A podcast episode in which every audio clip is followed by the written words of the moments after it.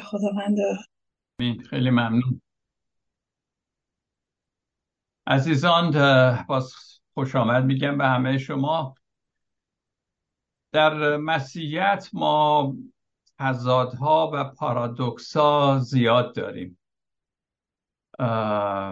بعدا شرح میدم که منظورم از پارادوکس چیه. چیزهای ضد و نقیض گاهی اوقات در مسیحیت ما میبینیم، در کتاب مقدس میبینیم و اگه بخوایم اینها رو با عقل منطقی خودمون با استدلال ها و اینها بررسی کنیم به جایی نمیرسیم، یعنی جوابی براشون نیست. به همین خاطر این ذهن بشر که همیشه دوگانه میبینه، یعنی یا خوبه یا بد، نمیتونه بگه در یه چیزی خوبی و بدی قاطیه، این براش پارادوکسه، تناقضه. در حالی که ما در مسیحیت، در معنویت از این تضادها و تناقضهای ظاهری، من میگم چون در اصل نیست، داریم و اگه با عقل هی بخوایم به اینها نگاه کنیم دچار تشویش میشیم و شاید تفسیرهای مندرآوردی بکنیم. به هر حال نمیفهمیم موضوعش چه قراره. فکر لازمه، اما بیشتر از فکر ما نیاز داریم برای اینکه خدا رو بشناسیم، برای اینکه مسیح رو بشناسیم، کتاب مقدس رو بشناسیم. ولی متاسفانه میبینم گاهی اوقات که مسیحیان میکوشند این امور روحانی را با ذهن نفسانی درک بکنند. چرا اینجوریه؟ چون گاهی اوقات در کلیساها، حتی در آموزشگاه های مسیحی و اینها، به ما یاد میدن که مسیحیت توش چیزایی هست که باید اطاعت کنی و اگه اطاعت کنی برکت پیدا میکنه، اطاعت نکنی برکتی درش نیست. ولی بعد میبینیم اشخاصی هستن که اطاعت هم میکنن ولی مریض میشن، نمیدونم بی پول میشن، فقیر میشن، افسرده میشن. بعد میگیم موضوعش چه قراره؟ اگه همه چی اینجوریه که آقا من اینو میدم بگیر خوبی، اگه نگیری بدی، اگه اینو بگی میری بهشت، اینو نگی میری جهنم، این ظاهر کار اینه که با عقل ما جوره، ولی در اصل خیلی موضوع عمیق‌تر از ایناست. خدا رازیست، رازی بسیار شیرین اما، و ما باید بتونیم این راز عرفانی رو باهاش کنار بیاییم. اگه نخواهیم این کار رو بکنیم، همش با دو دو تا چهار تا و یا اینه یا اونه، یا خوبی یا بدی، یا گناهکار یا مقدسی بریم جلو، این در مسیحیت کار نمیکنه. خوبه اما کافی نیست.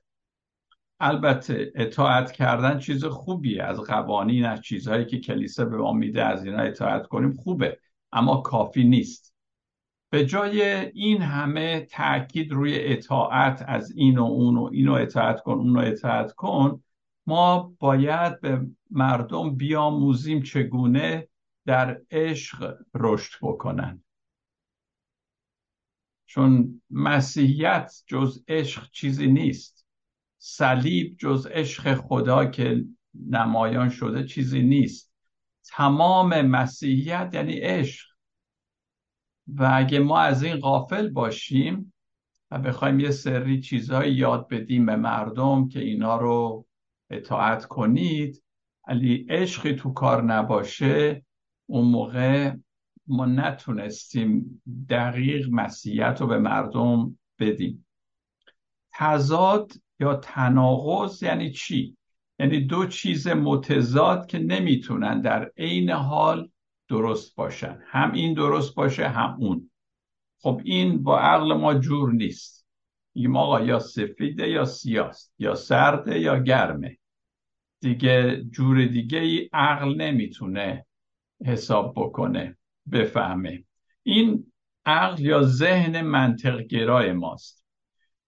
هرچی ما به دانش و چارچوب فکری خود پافشاری کنیم که حتما ما مسیحیت رو اینجوری میخواییم بفهمیم و مردم بدیم، نخواهیم توانست حکمتی را که در پارادوکس هست کشف کنیم، در تناقض و تضاد هست اینو ما بتونیم کشف کنیم. عزیزان، چارچوب فکری ما چجوری باید باشه که مثل اون ما بتونیم قضایا رو ببینیم؟ برای عیسی مسیح چارچوب فکری عیسی مسیح ملکوت خدا بود که عیسی بسیار این واژه رو به کار میبره، این اصطلاح رو.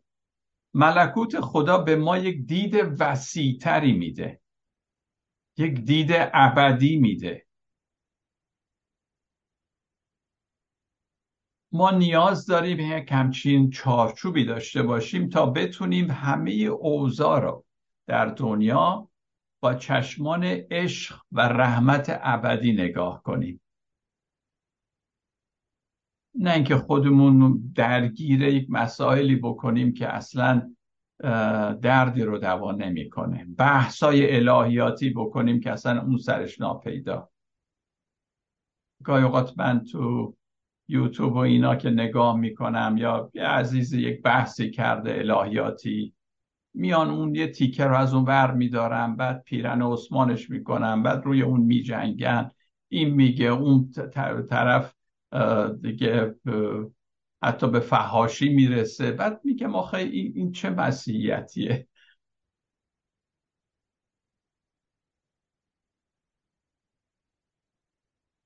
ما نیاز به چارچوبی داریم که قضایا را با چشمان عشق نگاه کنیم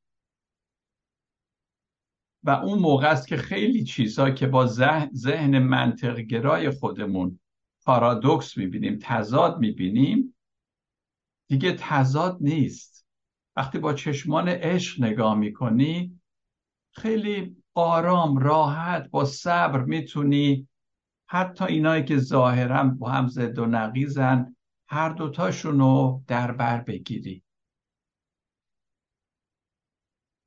یک حالت شیرین آرامش بخشی به آدم دست میده وقتی اینجوری به قضایا نگاه میکنیم. و اما کلمه پارادوکس یک ریشه یونانی داره، پارا اند دوکین.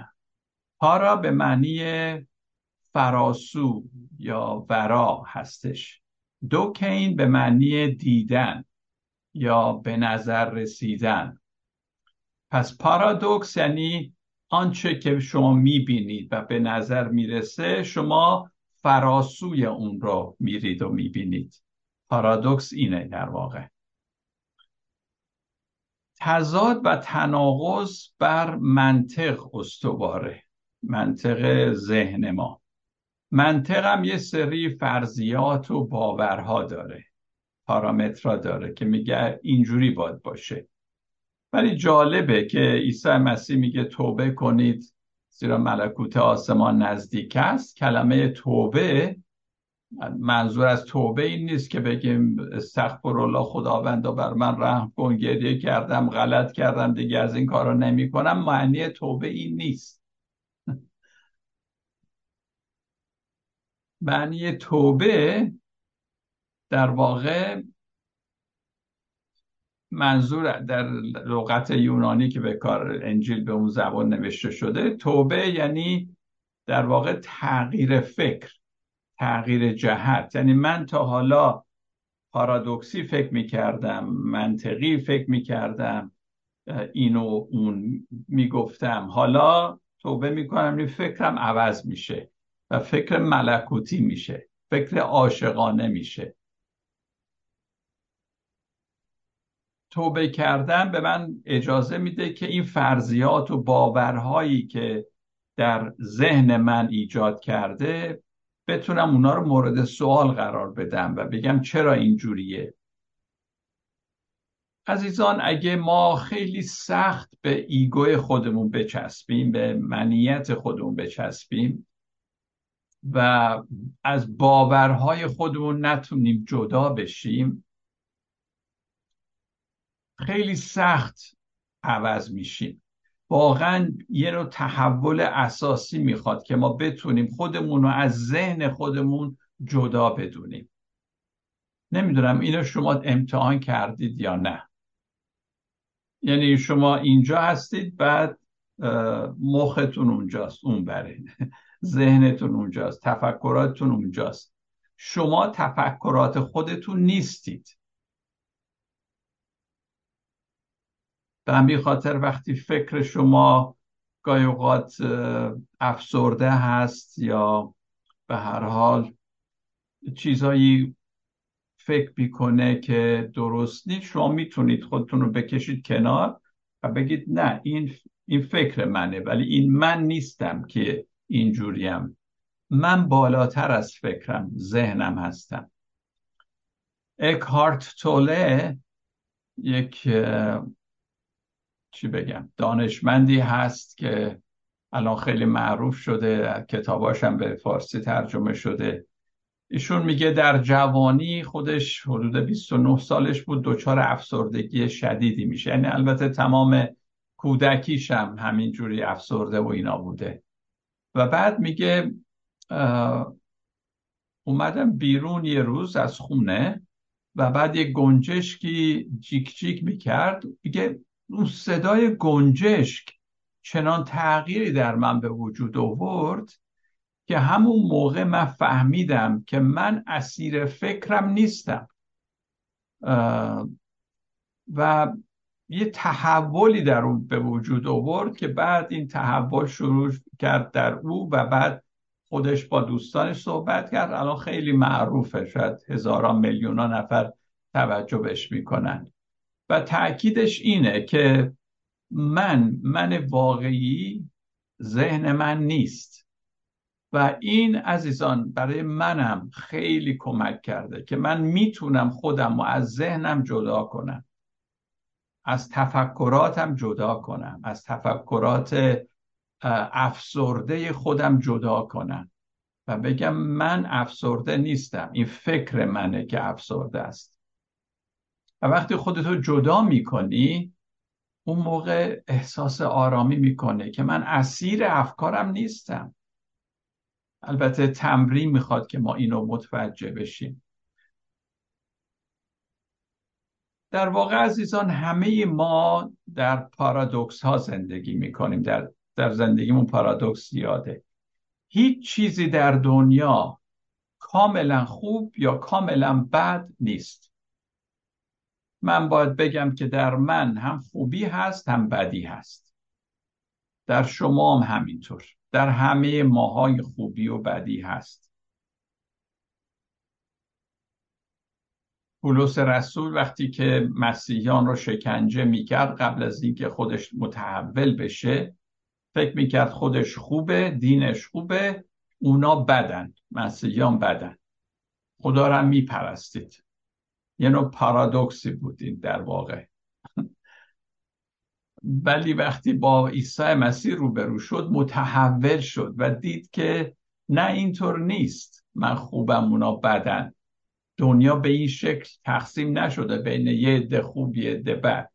اینا چیزهاییست که شاید در روز داوری مشخص بشه. ولی ما تا این در دنیا هستیم واقعا نمیتونیم. مثل همون مثال گندم ها و علف, علف هرزه هست که عیسی مسیح گفت دست نزنید، نرید علف هرزه رو بکنید، چون گندم ها رو ممکنه بکنید. اینا باید همینجور با هم رشد کنن تا روز داوری، تا روز درو که خدا خودش میدونه، خدا خودش داوره. ولی الان در زندگی خوبی و بدی در وجود همه هست، در هر مملکتی هست، در هر نژادی هست. اینکه آقا نمیدونم ما کرمونی ها اینجوری هستیم، اونا اصفهونی هن اونجوری هن، اونا تهرونی هن اینجوری هن، نیست. در همه چی، اینا ارمنی هن، اینا فارس هن، اینا در همه خوبی و بدی وجود داره. این یه نوع کوتاه فکریه که ما میگیم مثلا فلان قوم اینجوری هن یا اونایی که از این شهرستان هن اینجوری هن. این یه ذره همین کوتاه فکریه، ولی واقعیت اینه که در وجود همه ماها خوبی و بدی هست و تلاش ما اینه که خداوند و منو از این بدی هام کمک کن بدی های وجود خودم رو ببینم و روز به روز مثل عیسی مسیح بشم.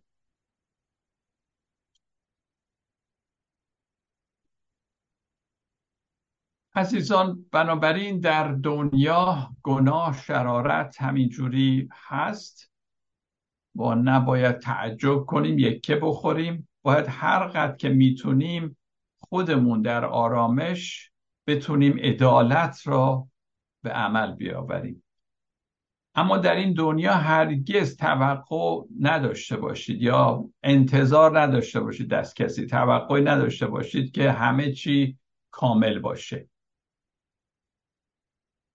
اگه میخواید ازدواج کنید فکر نکنید که با کسی که ازدواج کردید کامل کامله.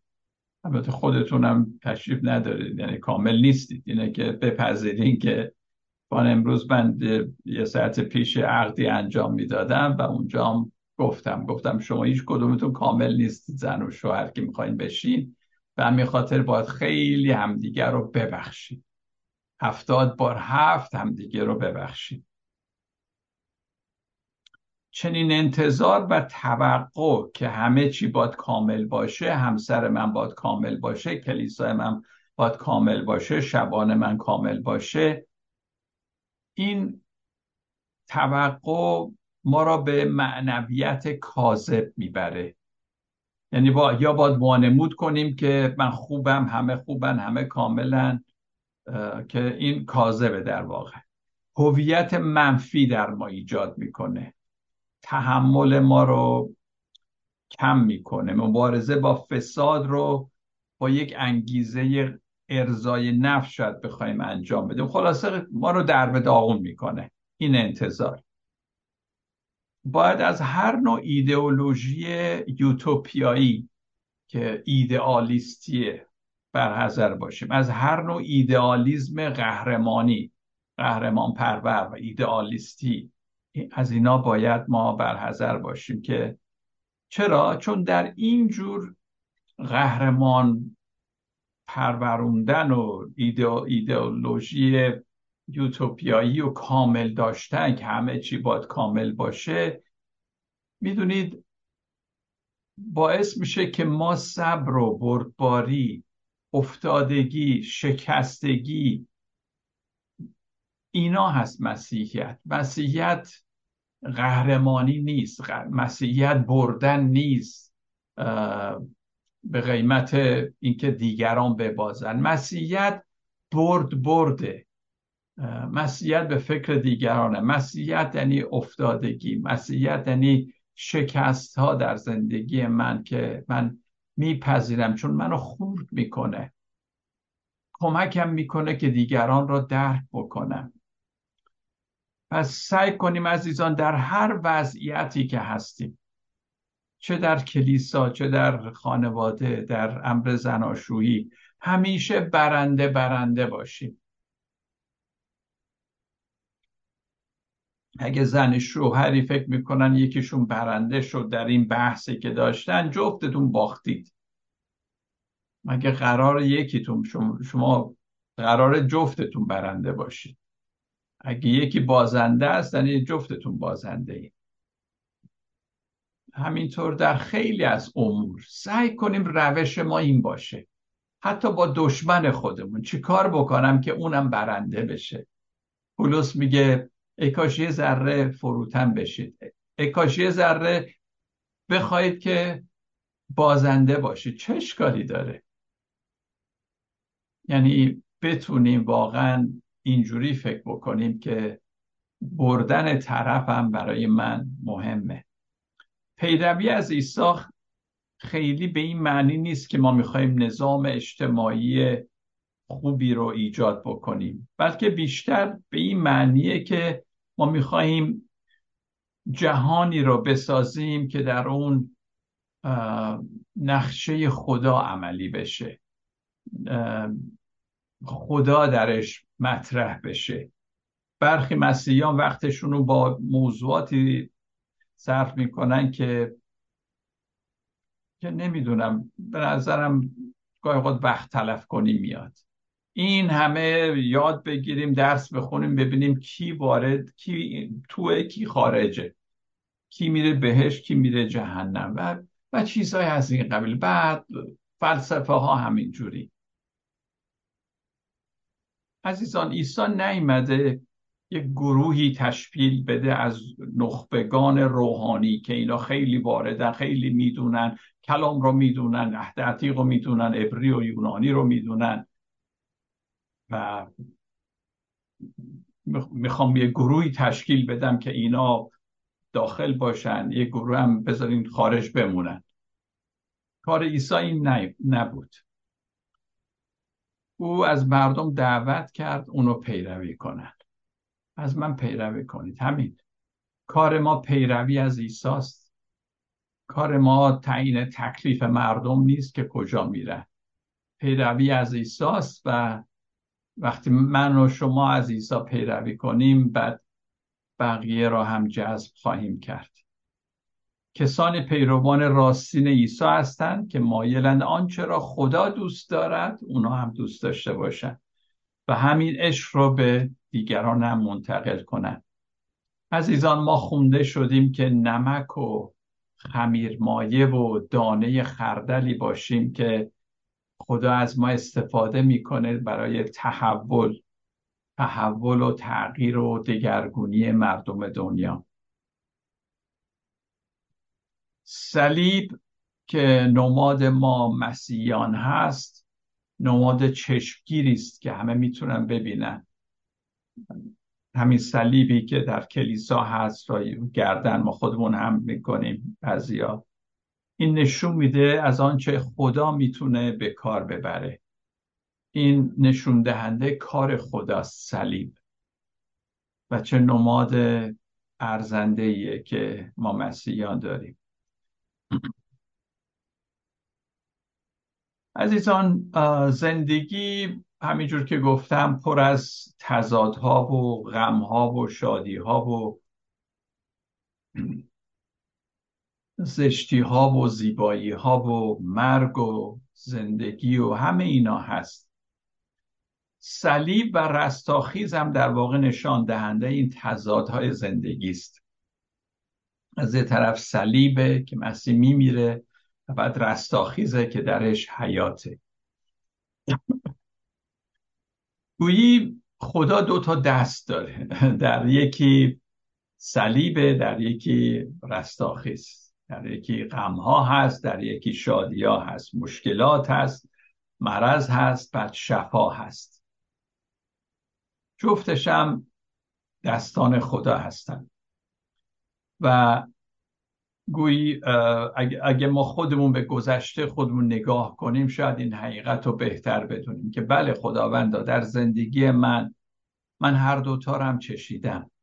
این تضادها، این پارادوکس ها رو من خودم چشیدم و همین دستان خداست که ما رو حفظ کرده. همین دستان که توش غم هست و شادی هست و مرض هست و شفا هست، همین دوتا دست ما را تعالی حفظ کرده.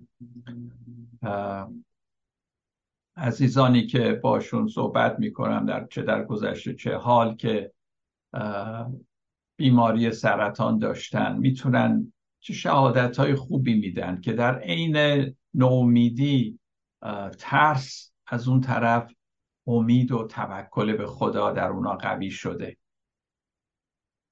اینه که میگم تضادهای زندگی. عزیزان،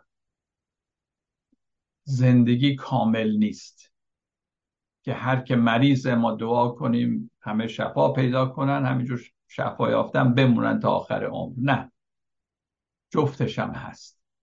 ولی جالبه که جفتش هم در دستان خدا هست.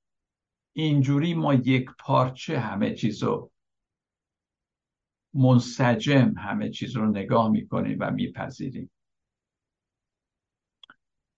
فکر کنم اینو در گذشتم گفتم عزیزان که ما برای اینکه دگرگون بشیم، برای اینکه انسان خوبی بشیم، برای اینکه شخصیت ما ساخته بشه، برای اینکه واقعاً توبه بکنیم و شخص جدیدی بشیم، آدم تازه‌ای بشیم، دو تا راه وجود داره.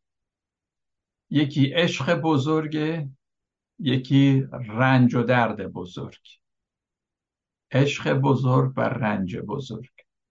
این دو راه برای همه میسره. یعنی همه از این طریق ما دگرگون میشیم و به خدا نزدیک میشیم.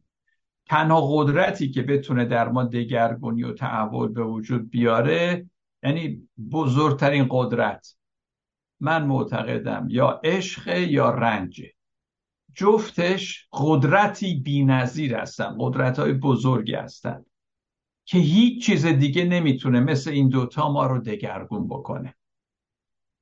نه زیاد خوندن کتاب مقدسه، نه نمیدونم زیاد دعا کردن، همه اینا خوبه، ولی چیزی که ما رو واقعا زیر و رو میکنه، دگرگون میکنه، عشق بزرگ و رنج بزرگه.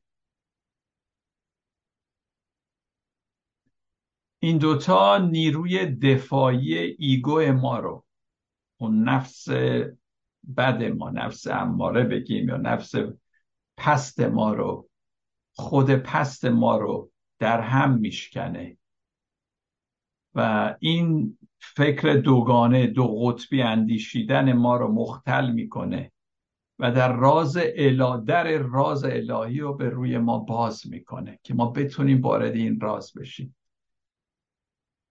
عشق و رنج ما رو از زندگی که بر ترس بنا شده به سوی زندگی سوق میده که محبت بنیاد اونه، عشق بنیاد اونه. از همین روز که عشق و درد را ما بر صلیب عیسی که نماد مسیحیان هست میبینیم. در اونجا عیسی مسیح درد میکشه روی صلیب، ولی در این حال عشق خدا رو ظاهر میکنه به ما. صلیب مظهر عشق بزرگ و رنج بزرگ هست. عشق و درد بخشی از زندگی ما انسانها رو تشکیل میده، بخوایم یا نخوایم. حتی من عزیزان معتقدم که بیشتر از کتاب مقدس و کلیسا و کشیش و الهیات و استادان الهیات، این دوتا یعنی عشق و رنج اولین معلمان روحانی یا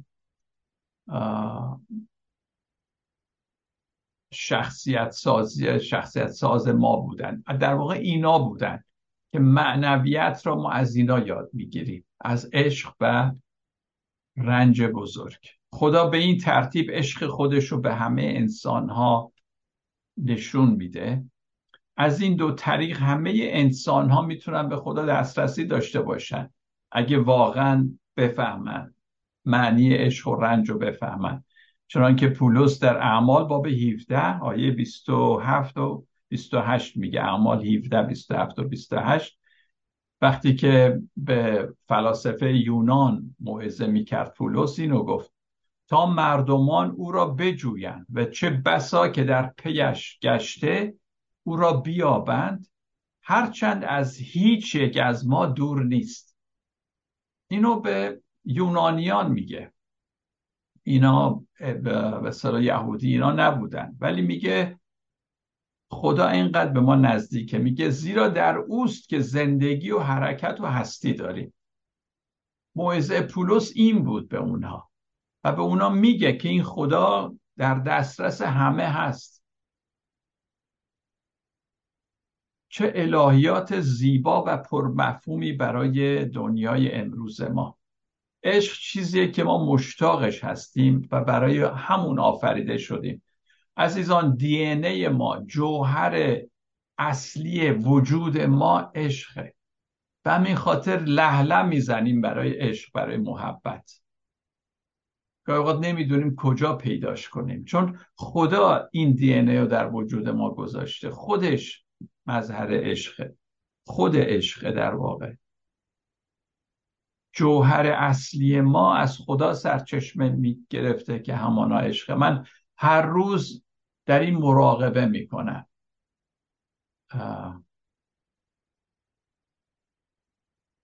میگم حضور خدا در من عشق هستش.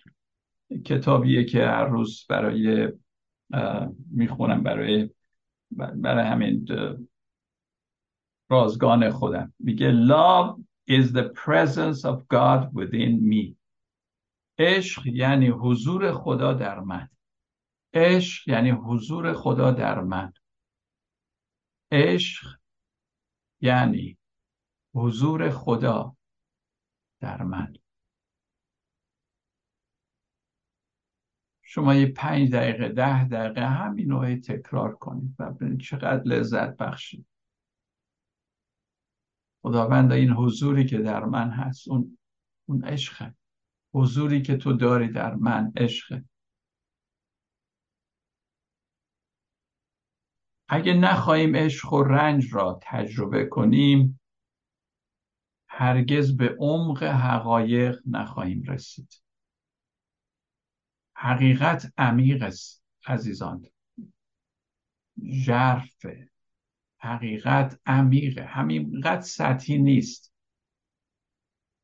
ما ظاهرا چیزایی میبینیم همش ظاهریه، ولی واقعیت خیلی عمیقه و برای رسیدن رفتن به اون عمق ما دو راه داریم که وارد این تونل بشیم. یکی عشق، یکی رنج.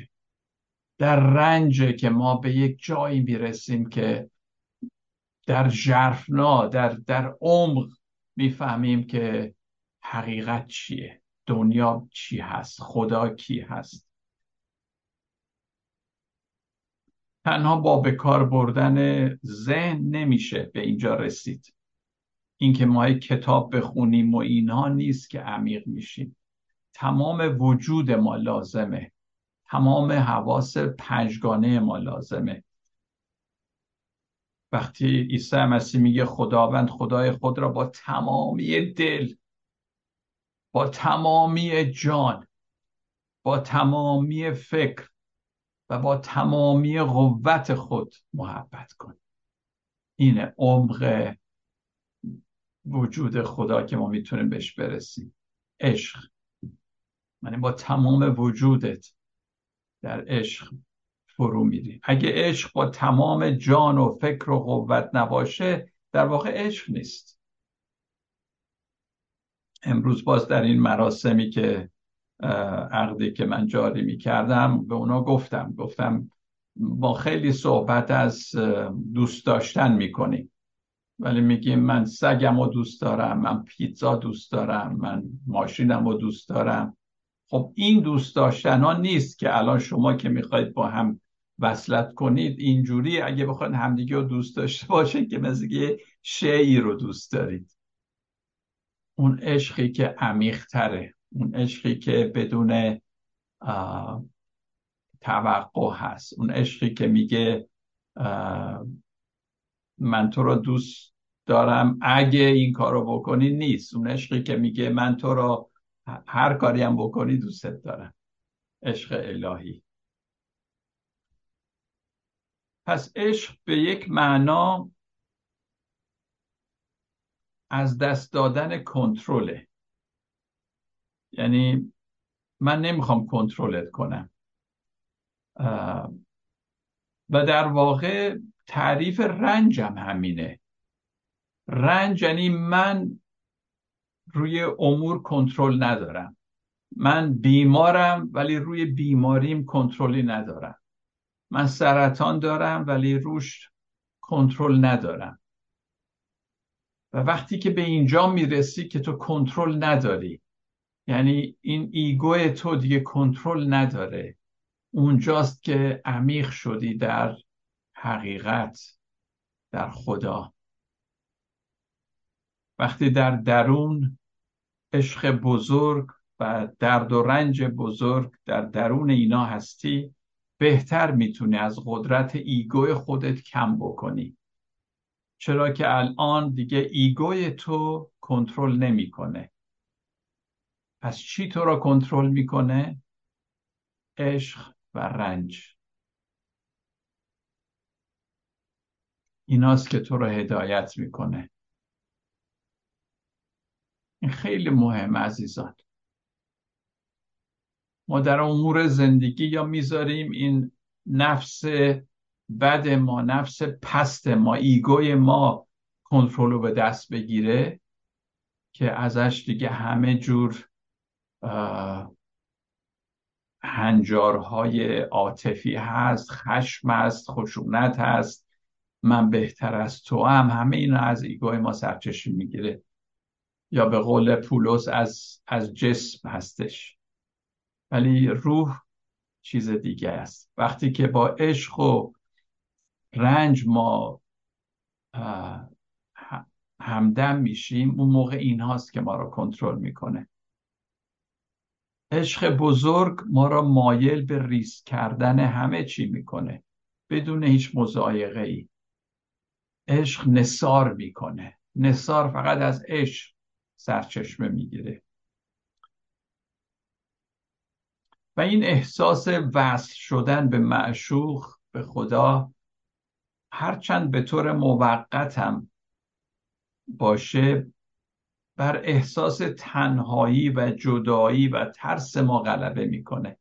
حتما براتون پیش اومده که در طی روز احساس کردید چقدر به خدا نزدیکید، چه لذتی داره عاشق و معشوقی که به هم رسیدن، هرچند کوتاه هم باشه، شاید پنج دقیقه اتفاق بیفته، شاید حتی یه دقیقه، ولی همون ما را از تنهایی، جدایی، از ترس بیرون میاره. لذت چنین اتحادی با خدا کمک میکنه از موانع زیادی بگذریم. و یک کاری هم که میکنه به ما اجازه میده که همه دنیا رو یک پارچه بدونیم، مثل که هیچی دشمن چیزی نیست. وقتی ما به عمق میریم اونجا فقط عشق هست. حتی شرارت ها هم موقتی انگار، حتی در همین بدی ها و گناهان هم یه چیزای خوبی ازش در میاد. عجیبه. یه احساس امنیت واقعی به شخص روی میاره وقتی که اینجوری همه چیز رو میبینیم، تمام کائنات که خدا آفریننده یا اون هست.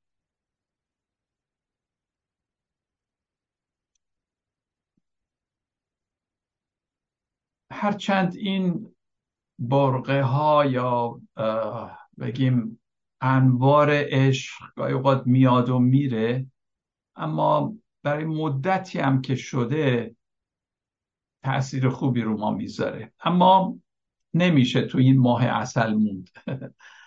بعد خیلی چیزهای دیگه اتفاق میفته. اما برای باقی موندن در چنین عشق نیاز به یک چیز دیگه هم ما داریم.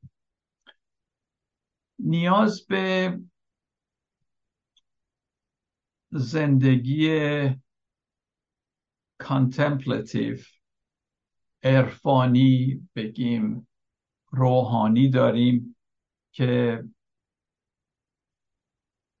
بر طبیعت خیلی تاس، یعنی طبیعت رو خیلی محترم میشموره. در در طبیعت میتونه دنبال واقعیت ها باشه، حقیقت باشه، یا بر آگاهی ما بنا شده.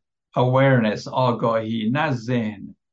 اون آگاهی که گفتم تو آگاه هستی که داری فکر میکنی، پس آگاهی از فکر جدا هست.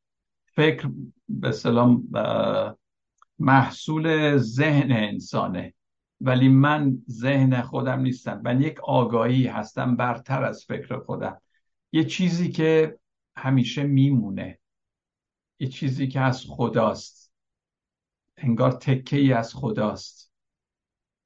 همینجور که عیسی مسیح میگه نگفتم شما همه خدایانید، از مزمور میگه.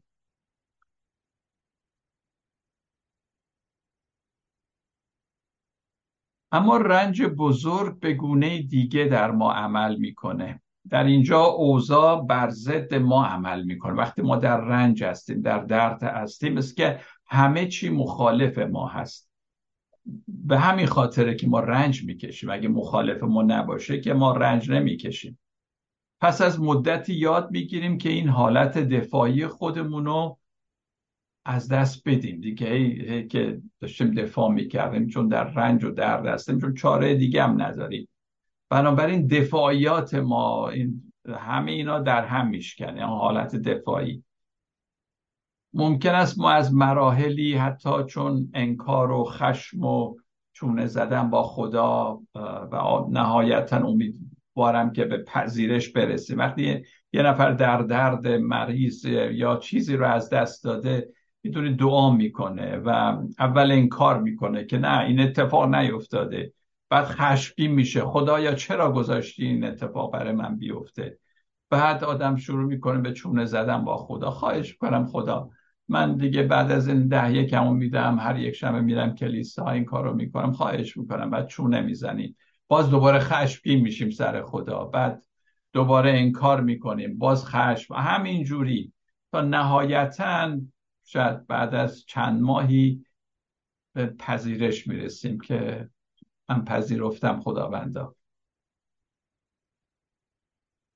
پس ممکنه ما از این مراحل هم بگذریم، اما به هر تقدیر رنج، درد یه چیز انگار غیر منطقیه، طاقت فرساست، عدالت درش نیست. چرا آخه خداوند این اتفاق افتاد؟ تو تو خدای عادلی هستی.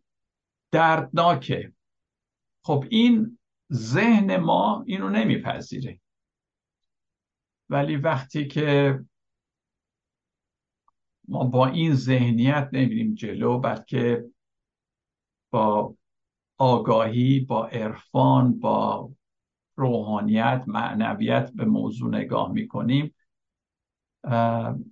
اونجاست که باید نسبت به این درد و رنج خودمون یک برداشت و رویه درستی رو ما داشته باشیم، اتخاذ کنیم. عزیزان اصلا ما هر روز میدونید که با یه اوضاع روبرو میشیم که خوشمون نمیاد. نمیدونم شما موافقید؟ آیا شده یه روز همه چی وفق مراد شما بشه؟ نمیشه، نه؟ حتی همه چی هم خوب جلو بره، وقتی پشت دارید رانندگی میکنید تا چراغ قرمز میشه ناراحت میشیم. یه ناراحتی کوچیکه ولی بالاخره ناراحت میشیم. من یک کسی رو میشناختم سالها پیش، قبلا هم گفتم، نمیدونم کجا گفتم، شاید برای شما گفتم، این انقدر بدبین بود به همه چی، همین تا چراغ قرمز میشد که باز دوباره این چراغ قرمز شد، بعد هرچی هی نگاه، این هوا، این فلان. یه روزم اومده بود کوه، ما کوه نوردی میکردیم یه زمانی قبل از کلیسا، جلسه کلیسا، بعد دیدم اونم اومده، بعد پرسیدم که ها اینجا چی کار میکنه؟ بابا این چه کوهیه، اینقدر باید بریم بالا. هر روز در زندگی ما بالاخره یه چیزی هست کوچیک یا بزرگ که ما رو ناراحت میکنه. پس عزیزان به خاطر داشته باشیم اگه این ناراحتی، اگه درد خودمونو تبدیل نکنیم، حالا من میگم حتی تبدیل به احسن نکنیم، یه جوری در خودمون اینو باهاش درگیر نشیم که تبدیلش بکنیم به یه چیز خوب، میدونید چیکار میکنیم؟ وقتی اون درد در ما، وجود ما هست، اونو خواسته یا ناخواسته به دیگری منتقل میکنیم، به اطرافیان منتقل میکنیم. پس وقتی ناراحتی داریم، دردی داریم، باید بدونیم چی کار بکنیم با این درد. اگه هیچ کارش نکنی بعد به دیگران منتقل میکنی. رنج در واقع عزیزان میتونه ما را به دو مسیر مختلف هدایت کنه. یا از ما یک آدم عصبی و خشمگین میسازه، یا اینکه آدم بهتر و حکیمتری میسازه. It makes you a bitter person or a better person. Bitter and better. خیلی هم نزدیکن. یا آدم بدخو، تندخو، خشمگین، یا آدم یا بهتر. درد میتونه از شما آدم بهتری بسازه. به چه شکل؟ یا میتونه قلبتون رو نرم بکنه. من خودم وقتی یک دردی بیاد، حالا این درد انواع و اقسام داره، میتونه روحی باشه، روانی باشه، جسمی باشه، افسردگی باشه، چیزای هر چی میخواد باشه، وقتی میاد به وجود من، عجیب قلب منو نرم میکنه. البته نه اولش، اول باید یه ذره کلنجار برم، ولی بعد عجیب قلبمو نرم میکنه و مثل که شروع میکنم به درد دیگران رو فهمیدن و مردم رو دوست داشتن. پس اگه راش اینه عزیزان که ما بتونیم دیگران رو دوست داشته باشیم، باید بگیم خوش اومدی ای رنج، خوش اومدی ای درد. من در دستای خدا حالا یه وسیله‌ای هستم که مردم رو دوست داشته باشم. پس درد میتونه اینجوری با نرم کردن قلبمون ما رو آدم بهتری بسازه، یا به این دلیل که باعث شده بدونی که دیگر هیچ چیز نداری که از دست بدی. نه؟ وقتی آدم به نهایت فلاکت میفته، بیچارگی میفته، بینوایی میفته، مریض، دیگه خدایا خدایا دیگه به ته رسیدم، دیگه چیزی برای از دست دادن ندارم، و همونجاست که ما تبدیل میشیم به آدم بهتر، چون رسیدیم به جایی که میدونیم دیگه جز خدا هیچی ما نداریم. عزیزان اینا هست که ما رو مسیحی میسازه، نه چیزهای دیگه. خیلی بیشتر از تعالیم کلیسا و الهیات و چیز از این قبیل. اینه که بهترین معلمین عشق و رنج، عشق بزرگ و رنج بزرگ. شاید همونجا که عیسی مسیح میگه در اون دعای ربانی و ما را از شریر رهایی ده، شاید منظورش همینه که نذار شریر قلبمون رو سخت بکنه، نذار درد، شرارت قلب ما رو سخت بکنه، سنگین بکنه، بلکه نرمش بکنه. نمیخوام اون آدم بد بشیم، ما میخوایم آدم خوبی بشیم.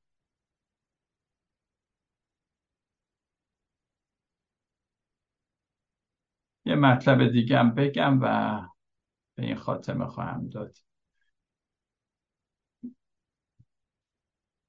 در دنیای اطراف ما خیلی نابسامانی ها میبینیم، فرق، بینوایی، بیعدالتی، ندانم کاری ها، حماقت ها، خیلی چیزای از این قبیل که ظاهرا همش منفیه.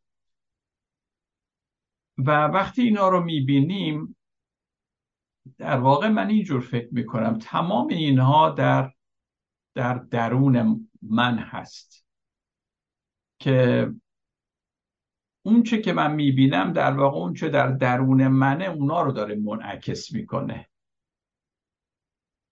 دیدن این نابسامانی ها در خارج از خودمون نشانگر اون ناهنجاری ها، درد ها، هر چیزی که بگی که در درون ما هست، در خود ما هست.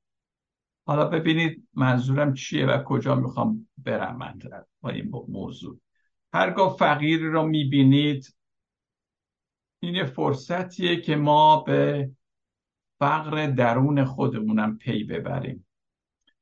هرگاه شخص دردمندی میبینیم که دوست داریم باش دلسوزی و اینا بکنیم، دلداریش بدیم، من میگم در همون موقع بدون که خودت هم دردمندی، و باید با دردای درون خودت هم همینجور رفتار کنی. بینوایی شخص رنجور قابل رویت، ما میبینیم، اما بینوایی و نیازمندی درون خودم نامرئیه و من اون رو نمیبینم.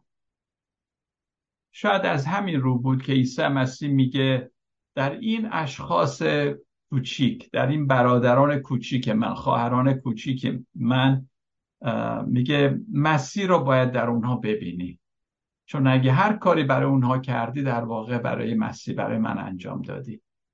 این چقدر قشنگه این قسمت انجیل متی. در واقع دیدن مسیح در این اشخاص بینوا موجب رهایی و شفای خودم میشه. اگه تو در یه نفر، همینجور که مسیح میگه اگه به اونا خوبی کردی به من کردی، در واقع مسیح رو در اونا ببین. نمیدونید، یعنی در من خیلی تحول به وجود آورده که وقتی من به مردم نگاه میکنم مسیح رو در اونا میبینم. نه منظورم فقط در کلیساست، بیرون هر جا میخواد باشه، بقال و چقال و نمیدونم همبازی و هر کی، وقتی مسیح رو در اون میبینم خودم شفا پیدا میکنم. مثل اینکه خودم نیاز دارم، این, این شفای درون منم هست. پس ما وقتی در دیگران رنج میبینیم به یک شکلی منعکس کننده رنج درون ما هم هست و در نتیجه شفا هم از مسیح ما میتونیم بگیریم. در واقع وقتی نیازمندی در بیرون میبینیم از نیازمندی درون خودمون آزاد میشیم و همینطور دیگران را دیگه محکوم نمی کنیم. از فقیر و گدا نفرت نخواهیم داشت وقتی بفهمیم خودم نیز گدای کوی خداوندم. نیازمندی بیرون و درون در واقع با هم یکی هستن، یه تمامیتی هستن. وقتی شفقت و همدلی از ما به سوی اشخاص بینوا سرازیر میشه همینجوری، عجیبه، زخمای خودمونه ما از اونها التیام پیدا میکنیم، هم زخم اونها رو هم زخم خودمون. یه جور ارتباط هست بین من و اون بینوایی که بیرون از کالبد منه. انگار هیچ فرقی نمیکنه، ما از از یک جنس هستیم.